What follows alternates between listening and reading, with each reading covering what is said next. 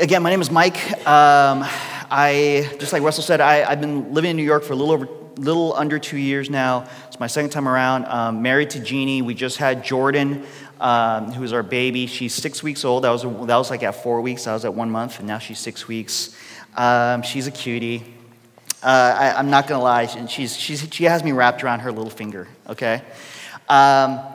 And, and, you know, it's my first time actually preaching since we had, so if I fall down in exhaustion, that's why. Okay, it's not the spirit, it's, it's just being tired, okay? Um, but I'm really happy to be here with as we continue the series. So, you know, just like Nathan said, we're in this. You guys are in the series called Mirrors um, around the season of Lent. Okay? The season of Lent is that for, the 40 day period, actually 46, because then um, Sundays don't count. We can talk about that later. Uh, but the, the 40 day period right before we celebrate the death and the resurrection of Jesus. Okay? And it's the period set aside for the church and for the family of God to say, what are the things that we need to take a step back from and repent of? Repentance is just a fancy word to say that we're going to take the things that are not the things that God wants for us, not the direction that God wants for us, and we're going to turn back to God, okay? And, Russell said last week, if you guys were here, there are really four pieces of this re- repentance that we're doing, particularly when it comes to idols. Idols are those things that um, take our attention and focus away from God that sometimes are really good things, right? Things that, that are, are good in and of themselves and good for us, but they take the place of God, and so they occupy a space that they don't deserve or that they don't belong in, okay? So, what we do is we name our idols, we confess them, we fast from them, and we exchange them with kingdom practices. That's what we're going after, okay? Um, and today, we're gonna, we're gonna do that with one particular area, and we're gonna talk about community today. Okay? What, what, are, what are the things around community that might become an idol for us? How might community take sometimes the place of God? Because my guess is this my guess is that you're here because you're longing to be part of a community. You're longing to, to be part of a dream uh, of community rooted in the gospel, to be with people who, um, who love Jesus and, and who can love one another and who can love Brooklyn and love this city. You're longing for a picture of something different.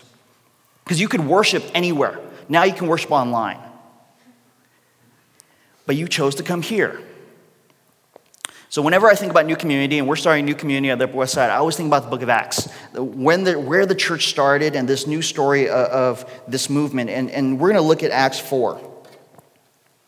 This is what it says, and this is a snapshot, one of the most beautiful snapshots of the early church. All the believers were one in heart and mind. No one claimed that any of their possessions was their own, but they shared everything they had. With great power, the apostles continued to testify to the resurrection of the Lord Jesus. And God's grace was so powerfully at work in them all that there were no needy persons among them. For from time to time, those who owned land or houses sold them, brought the money from the sale, and put it at the apostles' feet, and it was distributed to anyone who had need. Joseph, a Levite from Cyprus, whom the, the apostles called Barnabas, which means son of encouragement, sold a field he owned and brought the money and put it at the apostles' feet. What an incredible story of radical generosity of a community that, that gives to anyone who has need, who, who lives for one another. How do we become that kind of community? So that's what we're going to go after today, all right? Can we pray together? God, again, we pause just to say that our focus and our attention is turned towards you. In these few minutes that I share, I pray that it would be your words that ring forth, your spirit that convicts us that turns our hearts away from the things of this world and towards you, God. Be with us now in Jesus' name. Amen. So I turned 38 this year. Okay, uh, I've been married. I, have been a, a, dad for for about six weeks. Um, I've been married for a little less than two years. Okay, so if you do the math, I've spent most of my life, most of my adult life, as a single person. Okay, and um, I gotta be honest, I was single for a long time, and when you're single for a long time, you get a lot of advice. Single people, can I get an amen? amen. Right? You get a lot, and, and, and my favorite piece of advice I'll get all the time is, is why don't you just put yourself out there?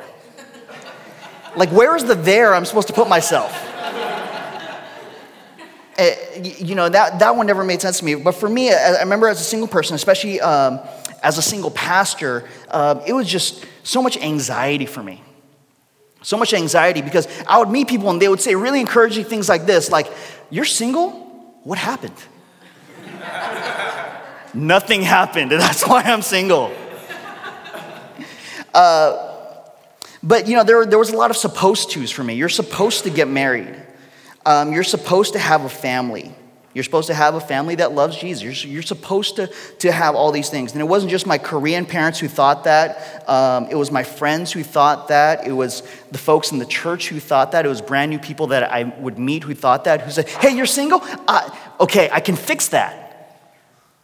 And if you're a single person and you've been single for a while, you know that sometimes you feel like whenever you're in a room with people who are not single, you feel like a project for them to somehow fix or accomplish, right? And so these messages that I would get, and I would be, and to be honest, I had a lot of anxiety about being single. Because the message I got um, from the outside and the message I felt from the inside was this, was that single equals lonely equals sad equals something is missing. This was the message that I felt like I would receive all the time. And, and so there's part of me that wondered if I would, ever, if I would ever find someone, if I would ever get married, um, if I'd ever be able to have children. Every year I'd get a little bit anxious, a little bit more anxious, feel a little bit more lonely, feel a little less energy to put myself out there, and even a little less energy to figure out where there is. And I had really good friends. I had some really great church connections. But something did feel missing. It felt like there was a longing. Now, what do we say to folks who are in that kind of position? Who have a deep longing, right? Maybe you're single and you want to get married. Maybe uh, you're married and you want to have a child, but you haven't had a child yet. And you're not sure if that's going to happen for you. Maybe you lost someone, or maybe you're going through a really difficult time of, uh, of um, depression or addiction, or something's going on in your life where you have a deep seated longing. What do we always say to those folks? You just need community. That's what we say. That's the answer we give to almost every condition is that is, as long as you seek community, you're going to be okay. As long as you have community, it's going to be okay, right? It's like the friends ethic. So no one told you life was going to be this way. Your life's a joke, you're broke, your love life's DOA, but I'll be there for you. I mean, that's, I'm, I'm again, I'm, I'm turning 38. Like, Friends is like the seminal sitcom of my generation. And, and, the, the underlying message of that TV show is that it doesn't matter what's going on in your life as long as you have friends. It doesn't matter how bad your life is or how crazy things are going as long as you have friends. Last week, Russell um, threw a lot of big words at us, which he does. I mean, he does end my conversations. I, I, and they're all like, and the Greek is, um, but he said that last week that we are um, teleological creatures. Teleological creatures. Meaning this is that all of us um, have a telos, which is a fancy Greek word that means end a goal, a vision right? Meaning this that we shape our lives and our habits and our worship, our goals and our loves around an end, a vision. There's a guy named James K. Smith who wrote a book called We Are What We Love, and this is the way he describes telos the ultimate story about who we are and what we're for. The ultimate story about who we are and what we're for. And here's one version of the telos that we're told that we are social creatures, we are created to be in relationship. Totally agree. We have an end goal of connection. In some way, we need to figure out how to be connected to one another. We all, and it doesn't matter how introverted you are, you want to be connected to someone. I don't need to teach my six week old daughter to cry out for someone to hold her. She knows it right from the start. But this is what the world says the world's telos says that community is where you find someone who will meet all of your needs. As long as you have community, you'll find someone who's going to meet all of your needs, your deepest needs, every need. Someone's out there that's going to help you find that. And it's the way we approach dating, it's the way we approach friendship. It's the way we approach, guys, small groups, tables, missional communities. What's the first question you ask when you invite somebody to go something? Who else is going to be there? right? Who's going to show up? Is there going to be someone there that I'm going to feel like I can connect with? Because if no one's there that I can connect with that's going to meet some kind of need in me, then, then I don't want to go there because that's what I'm looking for. It's easy to parent this way, and I don't know how many parents there are in the room, but um, it's, it's easy for me, now, you know, after so many years, to have a child to think that, man, this little girl is going to meet all of my needs. My need to, for significance, my need to be validated, uh, my need to be seen as a good father and, and as a good Christian and as a good pastor. And I'm scared to death, guys, that one day she's going to maybe make some choices that I'm not going to agree with. I'm scared to death that, that I'm not going to be able to protect her all the time. That maybe I'm not going to be able to meet all of her needs. It scares me to death. All of us have this need. All of us are looking for people who are going to meet those needs. And if community is the place where we're looking for someone to meet that need, man, all of a sudden, every community that we step into feels like the wild, wild west because everyone's out for themselves. The way that Henri Nouwen describes it is that it's loneliness grabbing onto loneliness. And what a really tough place to live. What a really tough way to live, right? If we look at social media, isn't social media like that? Isn't the dating scene like that, single folks? Aren't there so many different um, Aren't there so many places where, where, where, it's meant to be about community and about connection, but because everyone's longing and everyone's not finding exactly what they're looking for, you're just bouncing from person to person, place to place, community to community, group to group, but you never really find that thing. So, why is it in the most populous city in America and one of the most populous cities in the world, it's easy to feel so lonely? Because maybe the telos that we're told, maybe the telos that we're given, the story about who we are, what we're made for, that the world says that community is the place where you find someone who's going to meet all of your needs and you just need to find that community and find that person and you'll be okay. Maybe that's not the story that we're meant to live into. What if there's a different telos? What if there's a different kind of story? What if we were made for something different? Yes, we were made to connect. Yes, we were made for community. But what if that wasn't the thing that was supposed to meet our deepest needs? If you look in scripture, uh, man, the, the themes that we're dealing with in 2017 have been going on for a really long time. If you look back to the book of Genesis, um, there's a story that I love about um, a guy named Jacob who meets this girl, Rachel, if you guys know the story, and, and falls in love with her instantly. And to get Rachel, he, he works seven years to get her. But Rachel's father kind of plays a trick, right? If you guys know the story. And instead of marrying Rachel, he, he marries her sister Leah, who is not as attractive, or so we assume. Um, and, and Jacob, who's in love with Rachel, says, Okay, no, okay, I'm stuck with Leah. I'll work another seven years to get Rachel. So now Rachel and Leah are both married to Jacob. Like, this is, guys, if there's like a real housewives of the ancient Near East, this is it. Read the Bible, it's crazy. And now Leah, the other sister, is in the situation where she's married to someone who doesn't love her. She's in competition with her own sister.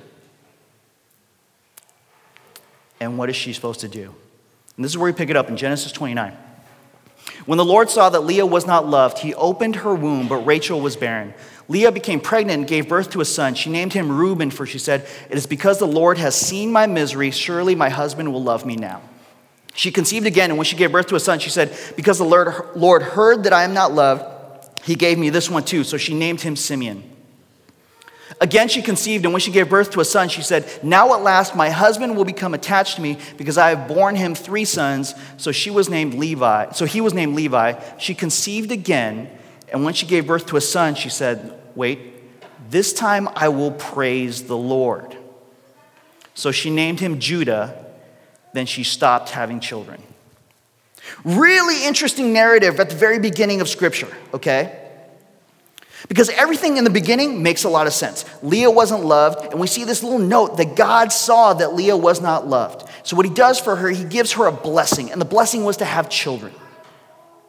And Leah thinks this as long as I can have children, then maybe my husband will now love me because I've borne him these sons. And she names her children her desires. Maybe I'll be seen. Maybe I'll be heard. Maybe my husband will be attached to me, Reuben and Simeon and Levi. But it doesn't work. It's not enough. Her sons are not enough. It's not enough for Jacob, it's not enough for her. But there's this weird moment right in the middle where it, where it stops. It's like a hard stop. Because she, gives she gives birth to a fourth son, and she says this This time I will praise the Lord. This has nothing to do with Jacob. This has nothing to do with me seeking validation or worth or having somebody try to meet my needs, whether it's going to be this man or this child. This time I will praise the Lord. And so she names him Judah. And it says, and it's really curious, it says, and then she stopped having children. And that's not, not it's not true. If you keep reading out, she actually had more children. But I, I think the reason that this narrative in Genesis makes us stop and pause is because there's this light bulb that goes off in, in, Leah's mind because it was the Lord that saw her and saw that she was not loved. The Lord that was one that was giving her these children, meeting her needs. And she says, This time I will praise the Lord. And I don't need to have children now. And yeah, it was a glimpse. Yeah, it was a momentary kind of realization, but there's something that God speaks to her and meets her right there that maybe that there's a different story that this woman is supposed to live into. This woman who for every single other circumstance in her life has been tragic. Maybe there's a light. There's another woman that we meet in the Gospel of John, um, a woman at a well in John chapter 4. And, this woman, we don't know too much about her, but we know a couple things. We know that, that um, she's gone through a series of relationships, we guess failed relationships, uh, many husbands, and the person that she's living with now is not her husband. We know that um, she doesn't want to be around people because Jesus meets her at a well in the middle of the day, at the hottest part of the day, which is not the time that you went to go get water. You went at the early in the morning or, or later in the evening. You don't go in the middle of the day. The only people who do that are the ones that don't want to see anybody. And here she is coming to get water, and she meets Jesus. And she has this interaction and exchange with Jesus. If you read it in John chapter 4, I encourage you to go and do that. It's really curious because she doesn't know what to make of this guy. She doesn't know what to make of this guy for, who first asks her for a drink of water, who associates with her, because she, as a Samaritan woman, was not supposed to be associated with, especially by a teacher, especially by a Jewish person, especially by a man. There were rules that were set up for her. And they enter into this theological discourse and, and, and dialogue. And, and what we find is that Jesus knows something about her. He sees her in a really interesting way. And she sees that her life is lacking in so many ways. That again, that she's gone through these series of failed relationships, and we kind of put together that, that whatever happened to all those previous husbands and whatever's going on with the man that she's living with now, it's put her in her situation where she feels ostracized and separated, and now here she is. And they have this conversation, and she says to him, You know, we're all waiting for the Messiah.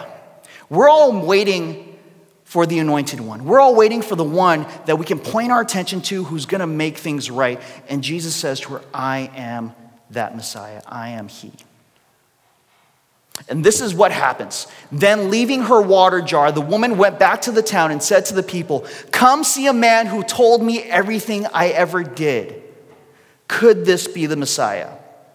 This woman who spent a lot of energy and a lot of time avoiding people because she was not the type of person to engage in community, to be accepted, runs into the town, leaves her water jar, and says, I think I met somebody.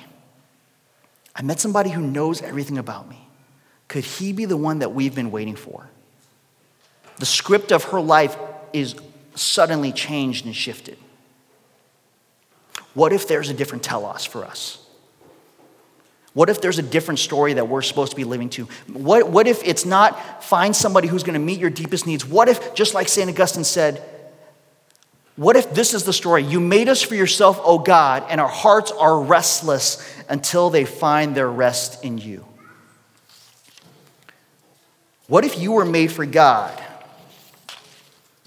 and your heart will only find its rest in Him? So, what if this is the truth? Okay, what if we say we name it and, and, and we confess it, but, but what if we say this? That this is the story that we want to orient our lives around, that God is the one who meets our deepest needs. That ultimately, it's not going to be a person, it's not going to be a community, it's not going to be a church, it's not going to be a social media group for sure. God is the one who meets our deepest needs. We were designed that way. That's what we were made for. That's what we were made to live into. That's the story. That's the telos. And, and, and, once we get that, once we park ourselves there, root ourselves there, all of a sudden, the way that we enter into community feels so different. Because if I don't have to look for everyone else to meet my needs, I can go into a situation with people who are just as lacking as I am and not feel like I'm lonely grabbing onto lonely. Community is not easy, guys. People are not easy. Families are not easy. Can I get an amen? amen? Marriage is not easy. Being a parent is not easy. Being a son or a daughter or a brother or a sister is not easy. People with being with people is not easy. This is the way Henri Nouwen puts it. Community is not easy. Somebody once said, Community is the place where the person you least want to live with always lives. In Jesus' community of 12 apostles, the last name was that of someone who was going to betray him. That person is always in your community somewhere. In the eyes of others, you may be that person. So we look back at the book of Acts. These believers who were not easy but who shared everything with one another, who met one another's needs, who gave to one another, who saw one another, who didn't think, What can you do for me? They thought, What can I do for you? What in the world propelled them or compelled them to do that? And I wonder if it's this because, next slide. Because God meets our needs. That one, next one. Okay, there, yeah, there you go. Sorry. I'm a little tired. Because God meets our needs, we can give our lives away to one another. Because God meets our needs, and that's what we're designed for, we can give our lives away to one another. Now let's think about some liturgical practices, okay? Let's think about some ways and we can live that out, okay? Let me give you three things. First is this, is that we can forgive. We can forgive. You know, back to my boy now, and I got boys too, Russell. If we want other people to give us something that only God can give, we become a demon.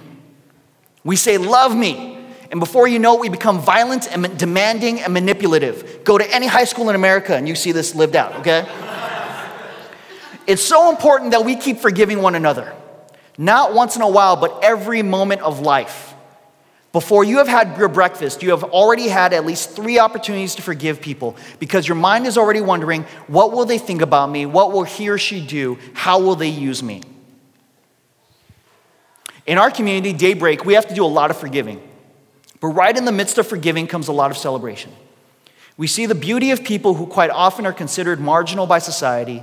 With forgiveness and celebration, community becomes the place where we call forth the gifts of other people lift them up and say, You are the beautiful daughter and the beautiful son. So let's talk about how this works, okay? The way we forgive one another is we say, I'm sorry, I can't. We, we say, I forgive you for not being everything that I need you to be. But that's okay because God meets those needs. Please forgive me for asking of you what really you can't give me. Please forgive me for expecting things from you and for not meeting your needs the way that you need to be met. Forgiveness, and it happens all the time. And it leads us to the second practice that, that, that Nouwen talks about celebration. When we do a lot of forgiving, we get to do a lot of celebrating. Because I, I'm not looking for you to fill all my gaps. I'm not looking to take, take, take. We're not a, no longer a community of takers trying to suck things out of one another. All of a sudden, I could just appreciate you for who you are. My needs are met in Christ. Wow, you're pretty amazing. In all your gaps, in all your brokenness, in all the ways that you fall short, there's some things that are really great and beautiful about you. And we get to celebrate that with one another. What if you spent this next week thinking about ways you can forgive people, but also thinking about ways you can celebrate people? What if we went upstairs together as a community and said, How can I celebrate the people around me? Not think about who can I sit next to that's going to make me feel comfortable. Who can I sit next to and say, What is there that I can celebrate about you that God is doing in your life? And when we do that, when we forgive, when we celebrate, we do the last thing, which may be the most important thing. We invite another person into God's story. We invite them to consider that maybe God meets their deepest needs. That maybe their longings, their hopes, their fears, their anxieties, they're not going to find the answer to that in us. They're going to find their answer to that in Jesus. This is my daughter. Um, I, I, sh- I show you this picture because I really I can't remember if she's laughing or angry. And it's probably some combination of, of the two. She goes from one to the other pretty easily, right? Um, and this relates to your Lenten liturgy for this week, so please take a look at it. Uh, so easy for me as a dad, as a brand new dad, to want this little girl to fulfill all my needs my deepest needs. But it's my prayer, and my thought is how can I help her to know the God who will meet her needs? To know the Savior who is going to fill her deepest longings? Who's going to bring, who's going to bring faith and love to the places where she is afraid and anxious? Who's going to give her purpose and meaning well beyond what I could her, give her as a dad? I want to invite her into God's story. And that's what we get to do with one another is invite one another into God's story. We forgive, we celebrate, and we invite each other into God's story. And in that way, we live out a different kind of story. We live out the telos that God designed for us. Can we pray together?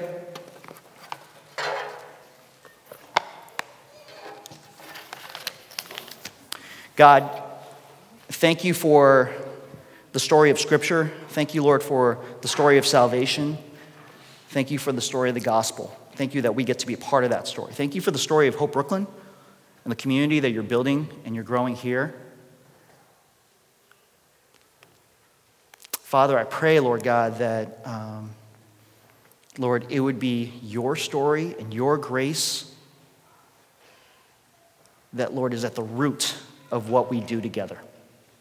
God, thank you for Russell and, and for, uh, for Anna and for Nathan and Stephanie and Liz and Catherine and, and every leader who I can't name right now, um, God, who are pouring into this community as they, as they want to invite, Lord God, um, everyone, Lord, to, to understand and know the grace of Jesus.